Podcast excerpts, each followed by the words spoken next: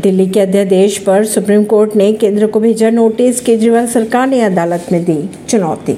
केंद्र सरकार द्वारा द्वारा लाए गए अध्यादेश पर रोक लगाने की मांग पर अगले सोमवार, यानी 17 जुलाई को सुप्रीम कोर्ट करेगा सुनवाई। कोर्ट ने आज की सुनवाई के दौरान स्टे नहीं दिया और सिर्फ़ नोटिस जारी किया है। अदालत ने इस दौरान उपराज्यपाल को भी पक्षकार बनाने की इजाज़त देते हुए ने भी नोटिस भेजा है। कोर्ट ने आज की सुनवाई के दौरान स्टे नहीं दिया, सिर्फ़ नोटिस जारी किया है। दिल्ली के अध्यादेश के साथ साथ अनुबंधन के आधार पर दिल्ली सरकार के विभिन्न विभागों में सलाहकार और फेलो के रूप में नियुक्त किए गए 400 से अधिक लोगों को हटाने के आदेश पर रोक लगाने की मांग फ़िलहाल डालते हुए कहा कि अगले सोमवार को दोनों मुद्दों पर सुनवाई की जाएगी। अगर बात करें आज की सुनवाई की तो आज की सुनवाई के दौरान दिल्ली सरकार के वकील के अनुसार उन्होंने कहा कि अत्यादेश पर रोक लगाने की मांग की है। दिल्ली सरकार ने सुप्रीम कोर्ट में यह भी गुहार लगाई है कि एलजी सुपर चीफ मिनिस्टर की तरह काम करते जा रहे हैं। कोर्ट ने एलजी को भी भेजा नोटिस ऐसी ही खबरों को जानने के लिए जुड़े रहिए जनता सरिश्ता पॉडकास्ट से। परवीन दिल्ली से।